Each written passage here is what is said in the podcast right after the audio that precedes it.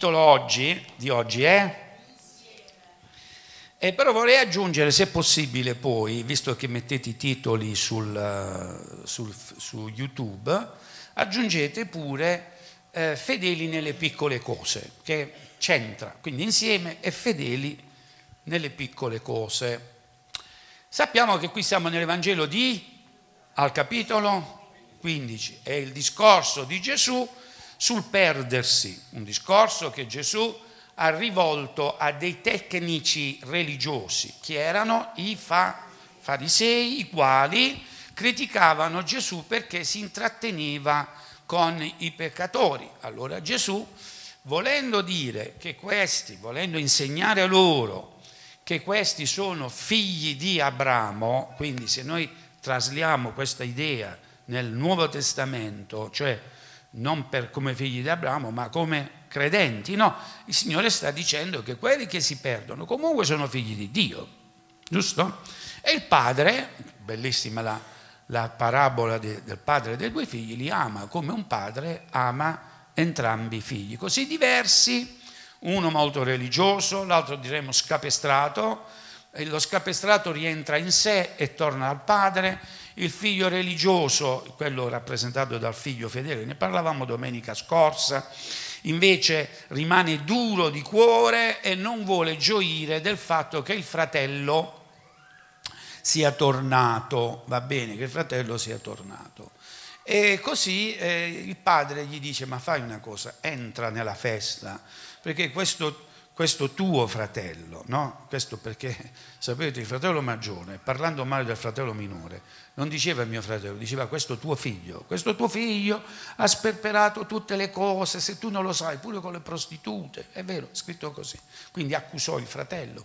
Forse era vero, eh, no? la Bibbia ci dice che visse in modo scriteriato.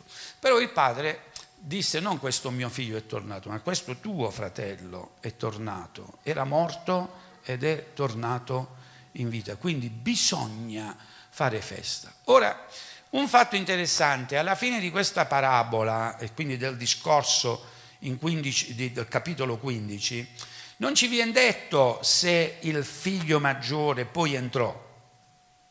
Ci viene detto quello che è stato il pensiero del padre. Ok? Ora guardate, la Bibbia è una, un libro, soprattutto i discorsi di Gesù, il Nuovo, Nuovo Testamento, le, le epistole, ci invitano a comprendere le cose. Quindi questo insieme di libri ci invitano, ci stimolano, ci introducono nella comprensione delle cose. Infatti Gesù anche dopo aver detto delle, degli insegnamenti diceva hai capito tu questo, avete capito? Ma poi ha detto allora fai anche tu il simigliante, giusto? Quindi la Bibbia, in modo particolare il Nuovo Testamento, sottolineo, ci invita a comprendere, ma ci vuole anche introdurre nella pratica, perché se hai compreso, allora devi anche fare quello che hai compreso. Quindi noi dobbiamo entrare nella gioia, mi state seguendo? Nella gioia del Padre. Avete notato che tutte queste tre parabole, le ripetiamo, pecora smarrita, dramma perduta e la parabola dei due figli, padre dei due figli, alla fine hanno sempre, eh, ecco, esprimono quello che è il pensiero di Dio, cioè quando un, uno che si è perso torna, gli angeli nel cielo fanno festa. È un fatto che riguarda il cielo. Gli angeli fanno festa nel cielo, ok? Scusate, e se fanno festa gli angeli nel cielo, non dovremmo fare festa pure noi? Quando si fa festa? Si fa festa quando tu ci tieni a una cosa. Un po' di tempo fa, l'anno scorso, mi hanno fatto uno scherzo a casa. Voi sapete che io ho una figlia eh, dall'altra parte del mondo, come altri di voi hanno figli in giro per il mondo. E, mh, mm, tornai a casa la sera, bisognava che il giorno dopo si andasse a Bari per la laurea di, di Pietro e trovo mia moglie, o meglio, come io arrivo, mia moglie prende il cellulare e chiama mia figlia Normalmente è vero, io quando vedo quello dico, ecco, sta chiamando mia figlia a, uh, in California. E stava dicendo mia moglie, peccato che tu non ci stai.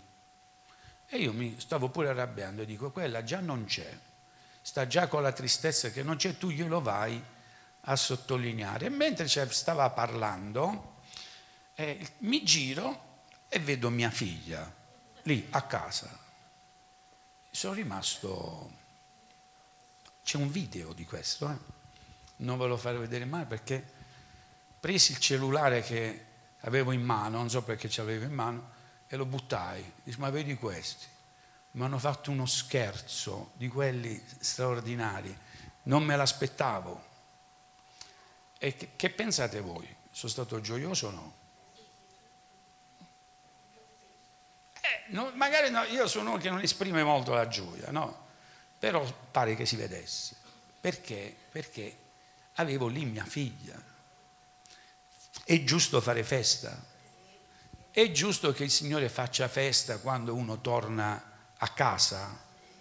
Ok? E la festa la faceva pure mia moglie, la faceva pure mia figlia. Veramente hanno fatto la festa perché mi hanno... Eh. Però guardate, che bello quando la Chiesa sa gioire. Amen? È bello quando la Chiesa gioisce. Ecco perché, guardate, tante volte quelle chiese nuove no, di questa ondata, diciamo chiamiamola terza ondata, eh, così tecnicamente, del movimento pentecostale, sono basate molto sulla parte celebrativa e gioiosa, secondo me non è sbagliato. Perché? Perché noi dobbiamo gioire davanti al Signore. Chiaramente dobbiamo capire perché gioiamo, se no saremmo come degli ebeti, no? Noi dobbiamo capire perché gioiamo, ma, ma gioire fa bene. Mm? Eh, d'altronde vogliamo essere vicino a persone eh, incapaci a gioire come il figlio maggiore? No, è bello quando c'è la festa. Nessuno dice amen. Che volete stare tristi? E state tristi, che me ne importa a me? Io ho la gioia del Signore. Eh, va bene? Quindi eh, è importante comprendere il, il, motivo per cui Gesù ha raccontato questo, eh, queste parabole. La gente purtroppo si perde, però gloria a Dio ritorna e questo piace così tanto al Signore che gli angeli nel cielo fanno festa. Gli angeli festeggiano perché questo piace a Dio. Quindi noi dobbiamo festeggiare per le cose che piacciono al Signore. Um, le parabole, eh, le prime due parabole, quella della pecora e quella della dramma, ehm, tutte e tre parlano di unità, riusciamo a comprendere, perché i due figli il Signore non vuole che siano in litigio. Però anche le altre due, in modo particolare, sottolineano un aspetto dell'unità che fa rilevare il fatto che una persona, in questo caso la pecora oppure la dramma, sia mancante a un numero bello rotondo, come essere, possono essere rotondi il numero 100 e il numero 10. Quante erano le pecore? 100 pecore. Se uno chiede eh, quante pecore hai, dire 99 suona male, dice eh, prendere un'altra pecora arrivi, arriva a 100, giusto? Eh, quante dramme hai? adesso per spiegare dramme o dracma dal greco, perché era una moneta in valuta all'epoca. Sapete, in Polonia non c'è ancora l'euro, però si chiama lo zloty quello che loro hanno, però se tu gli dai l'euro se lo prendono, perché è una moneta più forte, chiaro? Un po' di anni fa, quando noi avevamo la lira e non c'era ancora l'euro, quando si parlava di dollari, eh, se tu dicevi un milione di dollari, oh, sono dollari, è vero?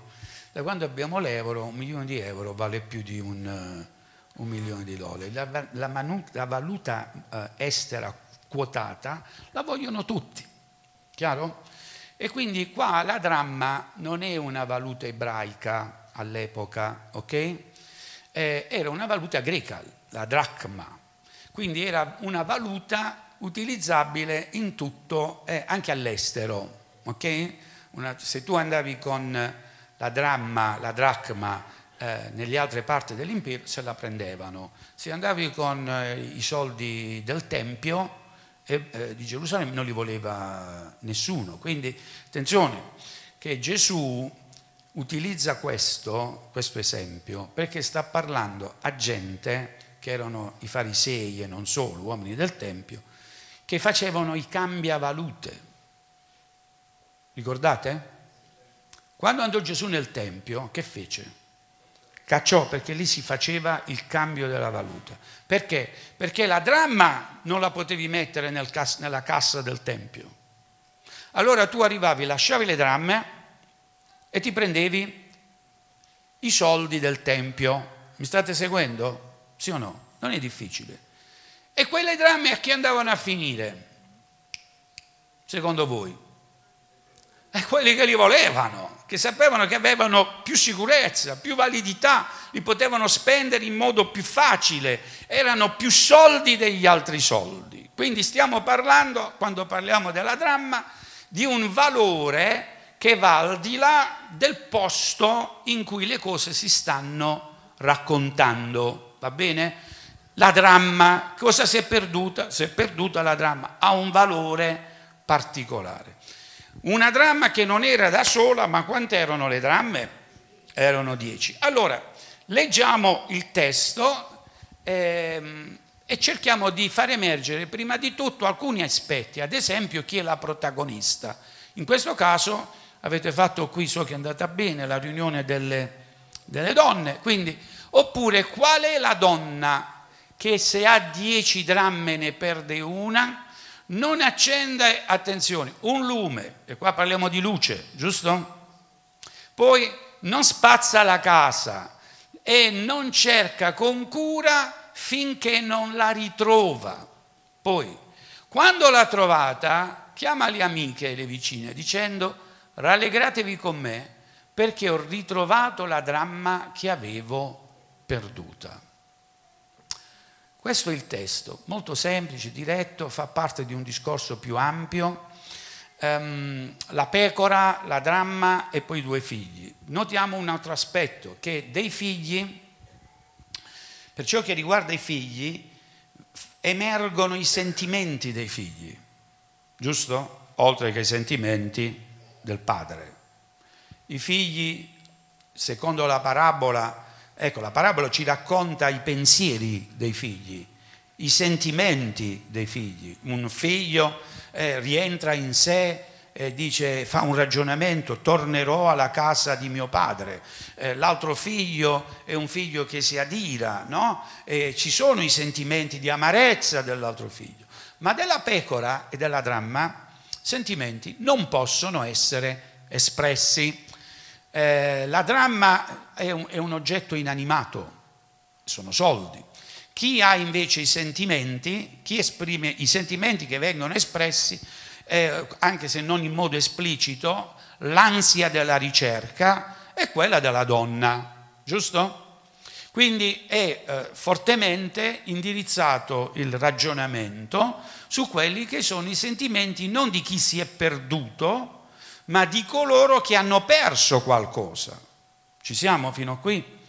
Il pastore che lascia le 99 pecore e va alla ricerca della pecora smarrita, eh, fa emergere questo esempio, il fatto che il pastore ha dei sentimenti per la pecora che si è smarrita, non sono i sentimenti della pecora, ma sono i sentimenti del pastore. La donna che perde la dramma, bene, la dramma è un oggetto inanimato, ma per la donna ha un valore inestimabile perché serve per, attenzione a quello che dico adesso, completare un numero che originariamente possedeva. La donna aveva dieci dramme preziose, di valore, oggetto già di scambio, come ho spiegato prima. Va bene? Parlando dello scambio, vi ricorderete che Gesù ha anche eh, portato avanti un discorso sulla ricerca della perla di grande valore. Ricordate? Che oggetto di scambio vende tutto quello che ha per acquistare quella perla. Non solo un, un, uomo trova il tesoro in un campo, vende tutto quello che ha per prendere il tesoro. Insomma, c'è una selezione. Se la donna ha voluto avere in mano le, le dramme, è perché aveva altri soldi e li ha scambiati. Per intenderci, la donna o suo marito non veniva pagato in dramme, veniva pagato con i soldi ebraici. Mi, siamo, mi state seguendo? Per avere in mano questi soldi, invece le dramme, che ha dovuto fare? Li ha dovuti cambiare. E significa che queste dramme le ha ritenute più utili, più importanti, più preziosi, più preziose dei soldi che normalmente aveva in mano.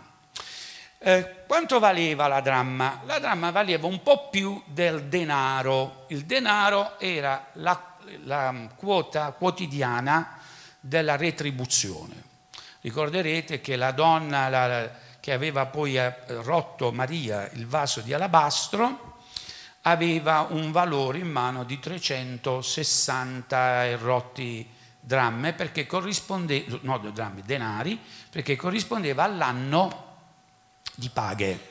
La paga ogni giorno, se tu andavi a lavorare, ti davano, avevi diritto a un denaro. Quanto voleva la dramma? La dramma valeva appena appena di più di un denaro, però abbiamo detto aveva un valore eh, di, di, così, diciamo così, per il futuro più, più utile perché, perché non, non, non, svalutava, sapete che adesso c'è l'inflazione, no? Eh, tu se hai dei soldi ogni giorno stai perdendo soldi e nessuno te lo dice, non te ne accorgi. Però se hai una, un valore forte, tipo l'oro, l'oro acquista. E la donna, la donna qui eh, ha in mano l'oggetto di scambio perché ha ritenuto più utile avere le dramme rispettivamente che avere il denaro. Quindi è una forma di investimento, è una forma di risparmio. Ci siamo fino a qui? Quindi questa donna ha in mano 10 dramme. Che cosa costituiscono? Beh, sentite, se la quota quotidiana eh, è il denaro ogni giorno per, come retribuzione, le dieci dramme costituiscono il senso, è vero, è un, è un, un simbolo dei sacrifici che si fanno per mettere i soldi da parte. Ok?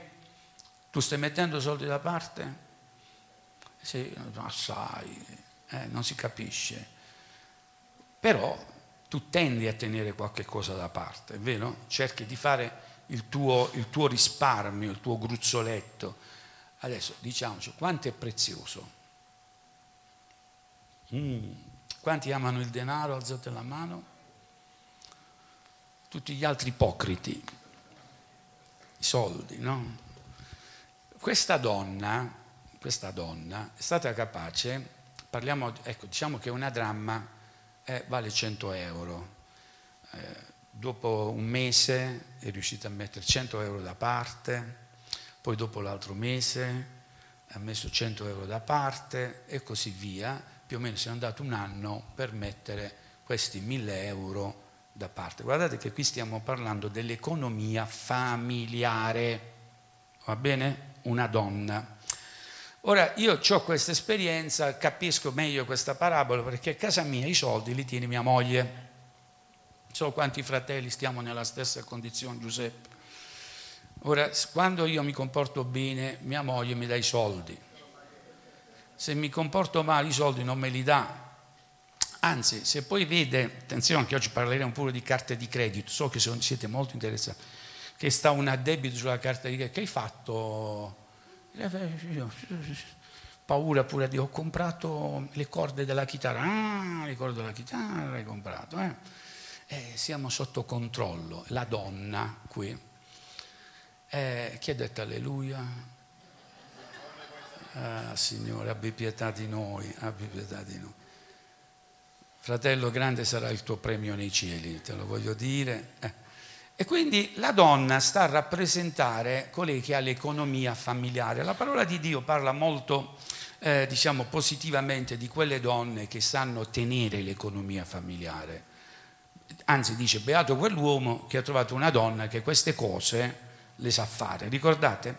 Posso dire che questa donna un po' per il suo comportamento, per la sua dedizione, per il suo amore alla casa, perché è capace di tenere un'economia, è la rappresentazione di una chiesa buona?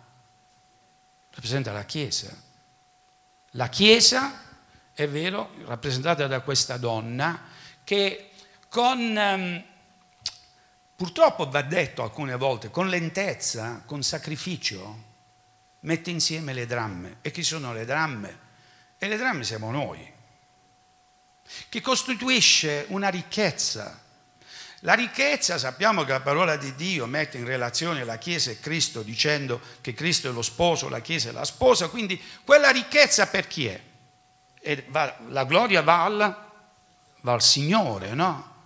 E sapete, il fatto di mettere insieme questi dieci dramme, adesso vedremo il simbolismo anche, ci parla di un fatto importante. Questa donna ha lavorato, ha saputo risparmiare, ha saputo custodire.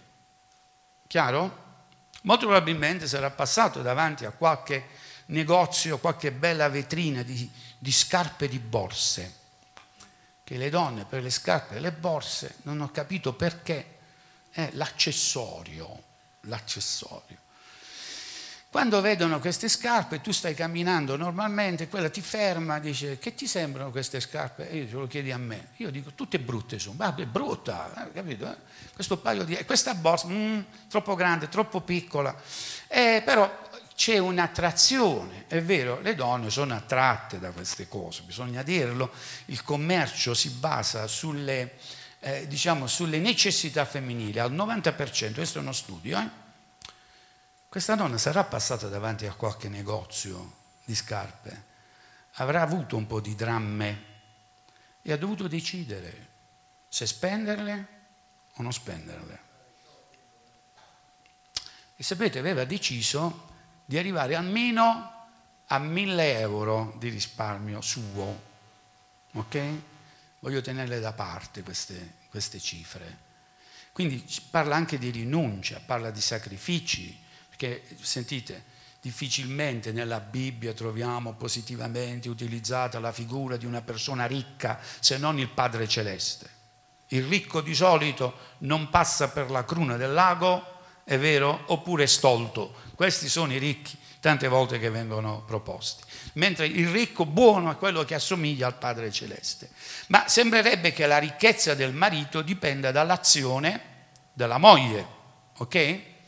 Quindi eh, questa donna è una donna che va lodata perché è stata capace di mettere da parte dei soldi, però a un certo momento va lì dove dovrebbero starci questi, eh, questi 1000 euro, conta 100, 200, 300, 400 e ne manca una.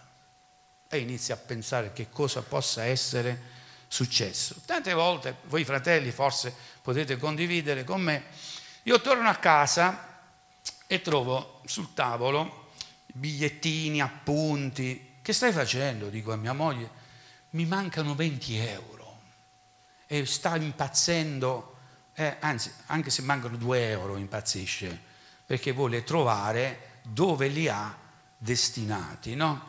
Eh, questa è l'economia familiare, diciamo spicciola, ma noi viviamo di cose spicciole nella quotidianità, quindi diventano importanti.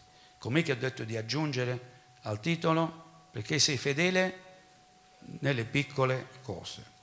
Ora guardate, Gesù disse, perché sei fedele nelle piccole cose, io ti affiderò le grandi. È vero? Fedeli non nelle grandi cose, ma nelle piccole. Sapete quali sono le piccole cose? Le cose che possiamo fare noi.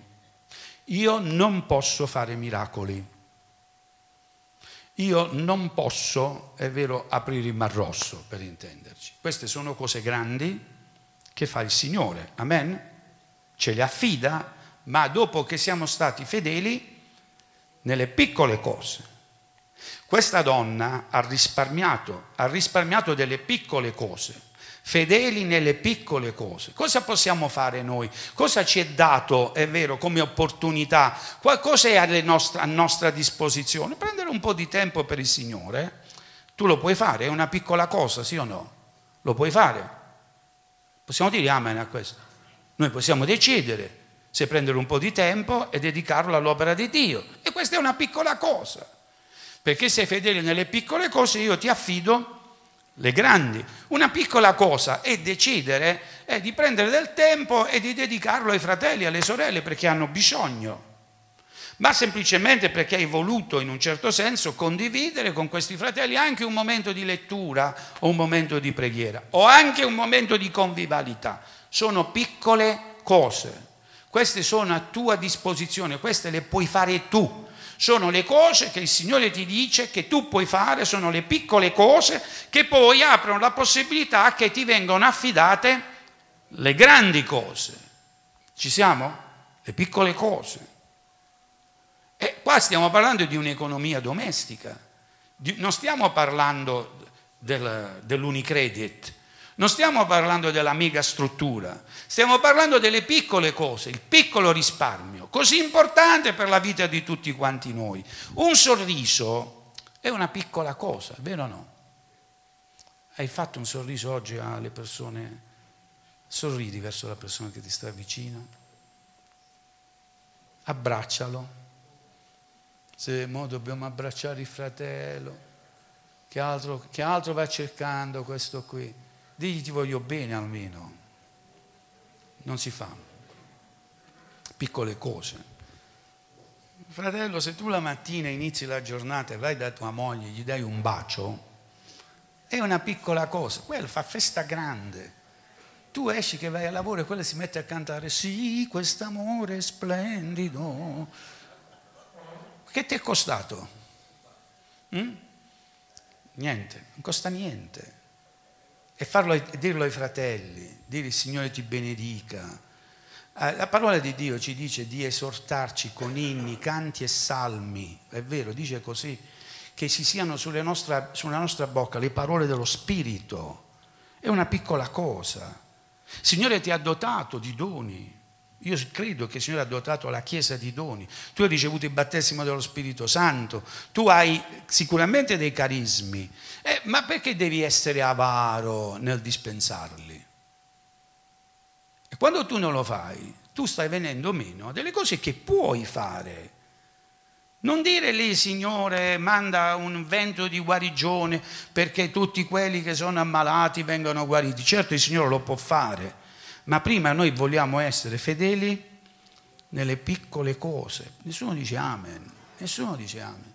Guardate, quando noi diamo valore anche per noi stessi ai piccoli momenti, perché ci dobbiamo privare della gioia dei piccoli momenti? Sono piccole cose, ma quelli sono formativi per noi, sono importanti. E la parola di Dio va in questa direzione, ci sono tanti insegnamenti da parte del Signore, che il Signore ci dice che la tua vita deve essere esuberante, non perché, solo perché aspettiamo il ritorno del Signore, ma perché ci dà vita esuberante oggi. Amen. Vi vedo un po' perplessi su questo.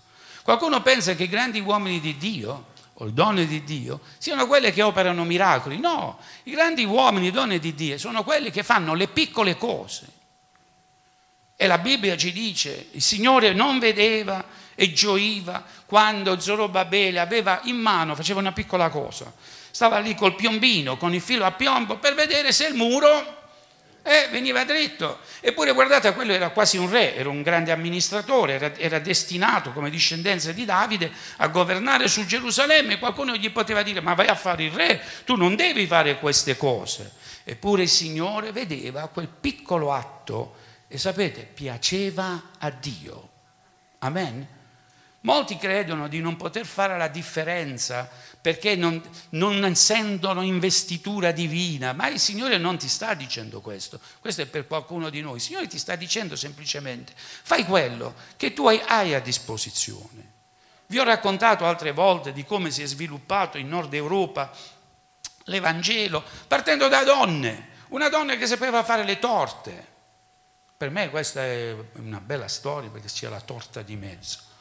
Questa donna faceva le torte E non era una predicatrice, però iniziò a fare torte, invitava le, le persone a casa e mentre mangiavano la torta, cosa faceva? Parlava del Signore. Così altre case si aprirono, iniziarono a fare le torte e alzata la glicemia, però tutti si sono convertiti. Piccole cose, va bene? Noi tante volte pensiamo che le grandi cose, purtroppo internet ci propone questa che è una devianza, eh? eh i grandi mega raduni, ma Gesù ha detto dove? Due o tre sono riuniti, lì ci tendiamo conto, lì vogliamo dire è la mia presenza, dice il Signore. Fedeli nel dare importanza a quello che noi siamo agli occhi di Dio, perché siamo preziosi. Diamo importanza alle piccole cose. Poi un altro aspetto è il numero 10. Essere fedeli nelle piccole cose perché da 9 si passi a 10. Anzi, la verità, si ripristini il numero 10. Che cosa simboleggia il numero 10? Il numero 10 rappresenta la comunità. Eh, non si poteva aprire una sinagoga se non c'erano almeno 10 capofamiglie, l'ho detto altre volte. Eh, vi ricordate che nella trattativa che Abramo intrattenne con Dio circa la distruzione di Sodoma e Gomorra, eh, Abramo si fermò eh, quando disse, Signore, se ci sono 10 persone giuste, tu non ehm, risparmierai? Il Signore disse, io addirittura perdonerò, che è diverso, no? Però non c'erano dieci persone giuste, c'era soltanto l'otto. E quindi il numero 10 rappresenta una comunità. Non dimentichiamo che anche nella, nell'accezione più diciamo, di debolezza, della debolezza, ricorderete che quelli, i lebrosi che andarono da Gesù erano dieci. Dieci lebrosi andarono da Gesù. Era una comunità di persone lebrose. Quindi il numero 10 rappresenta la comunità, da cui anche deriva il fatto della decima. Ok? La decima è perché? Perché si dà al Signore la media di che cosa? Della produzione economica di, di, della comunità. Ci siamo fino a qui? Chiaro il concetto, 10 persone, se tutte e 10 persone mettono la decima, è come se la decima di quella comunità rappresenta la media del reddito, oggi parliamo di soldi, eh, eh, del reddito della comunità. Importante il numero 10. E quindi quando la donna vede che manca uno e stiamo a nove, ha una preoccupazione. Qua manca la comunità, diremmo, no? Qui manca qualcosa che doveva essere parte integrante e faceva in modo di costituire la comunità. Ma adesso sta mancando. Quindi cosa fa? Adesso parleremo delle sue azioni. Non si dà pace fino a quando non l'ha trovata. Un po' di giorni fa, credo, anche qui ho accennato, di quella che è la funzione pastorale come ministero.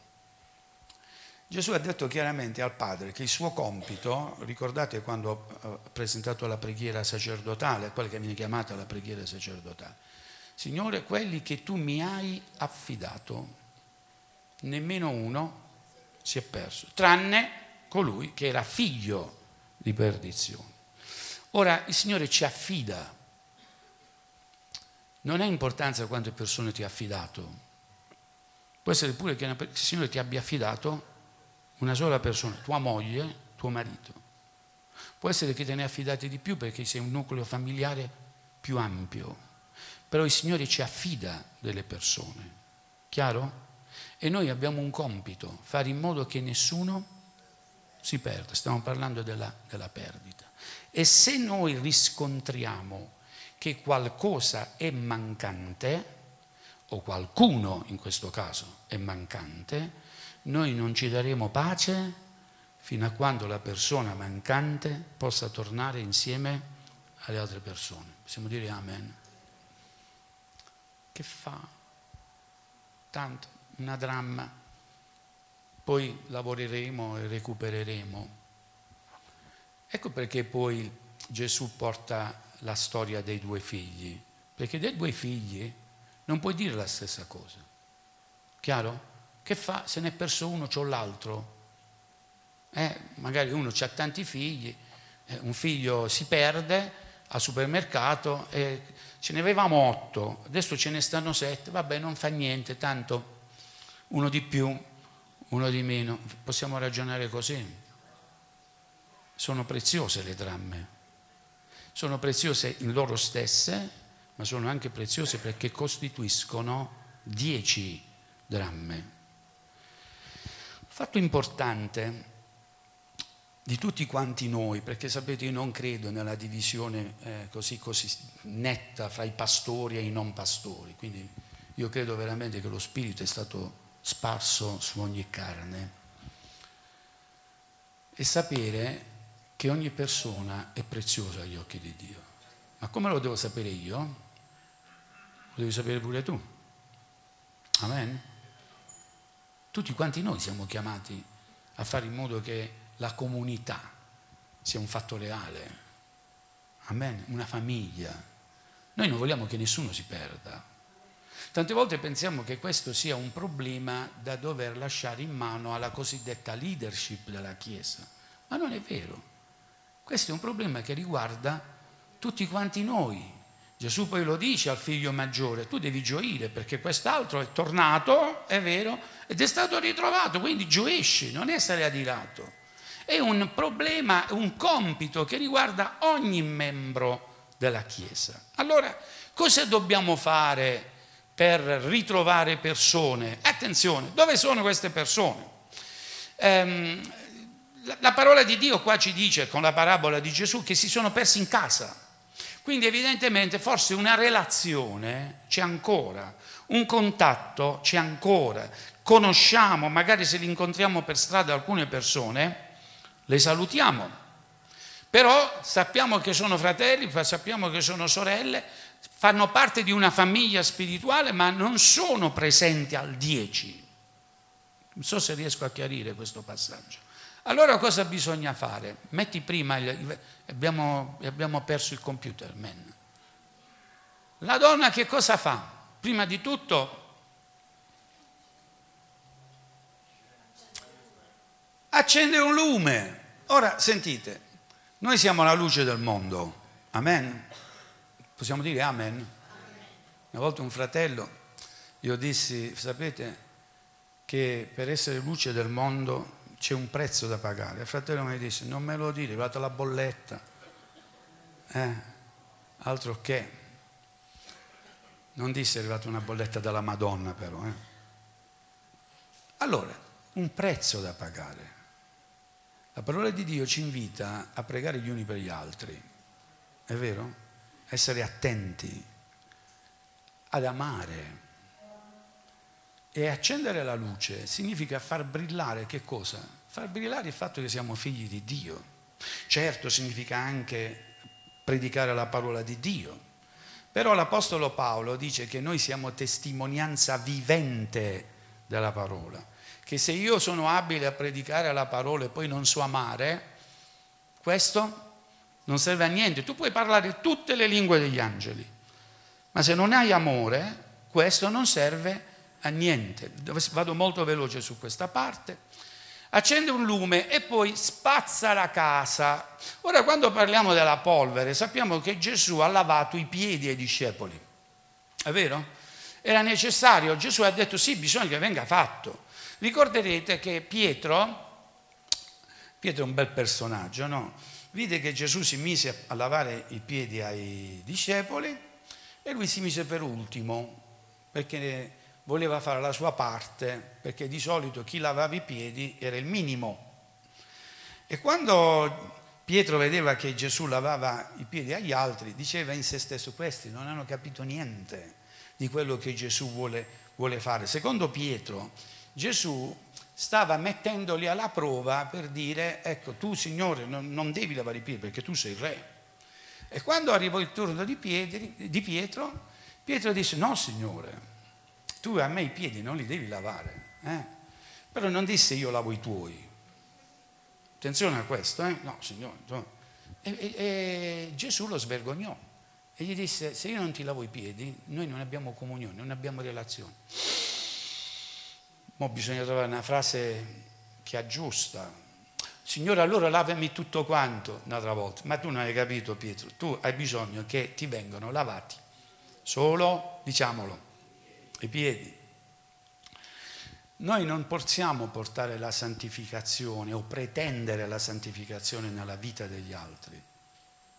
Noi possiamo intervenire solo sulla parte dei piedi e che cosa rappresenta.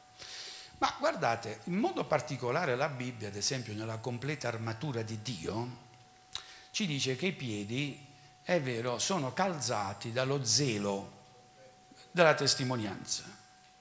Poi anche nell'Antico Testamento ci viene detto come sono belli i piedi di quelli che portano buone notizie. Ricordate? Insomma, la vita di un credente, se sana, si vede perché? Perché sulle labbra c'è il nome del Signore, testimonia. Quando ti accorgi che nella vita di una persona a te cara o comunque della comunità si sta perdendo questo, noi abbiamo il diritto dovere di aiutare questa persona a riprendere quello zelo per il Signore.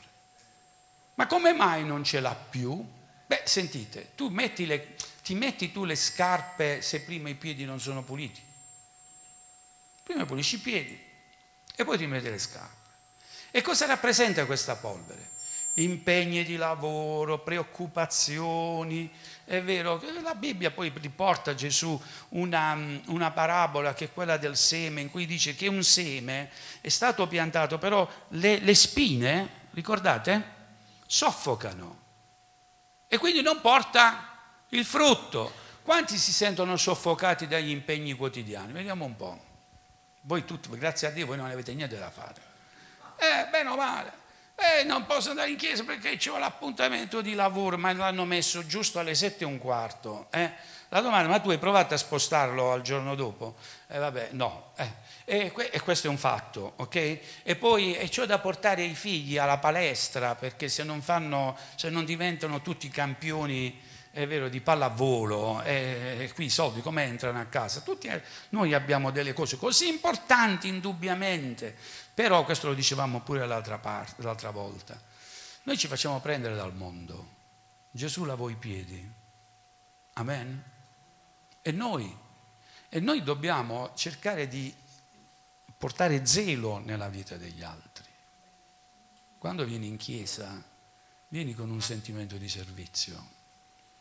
Preparati il tuo sorriso migliore, perché tu sei più che vincitore. Tu devi essere la testimonianza della Chiesa trionfante. Amen. E solo così magari gli altri possono anche essere incoraggiati. E Gesù disse, quello che avete visto fare a me, fatelo anche voi.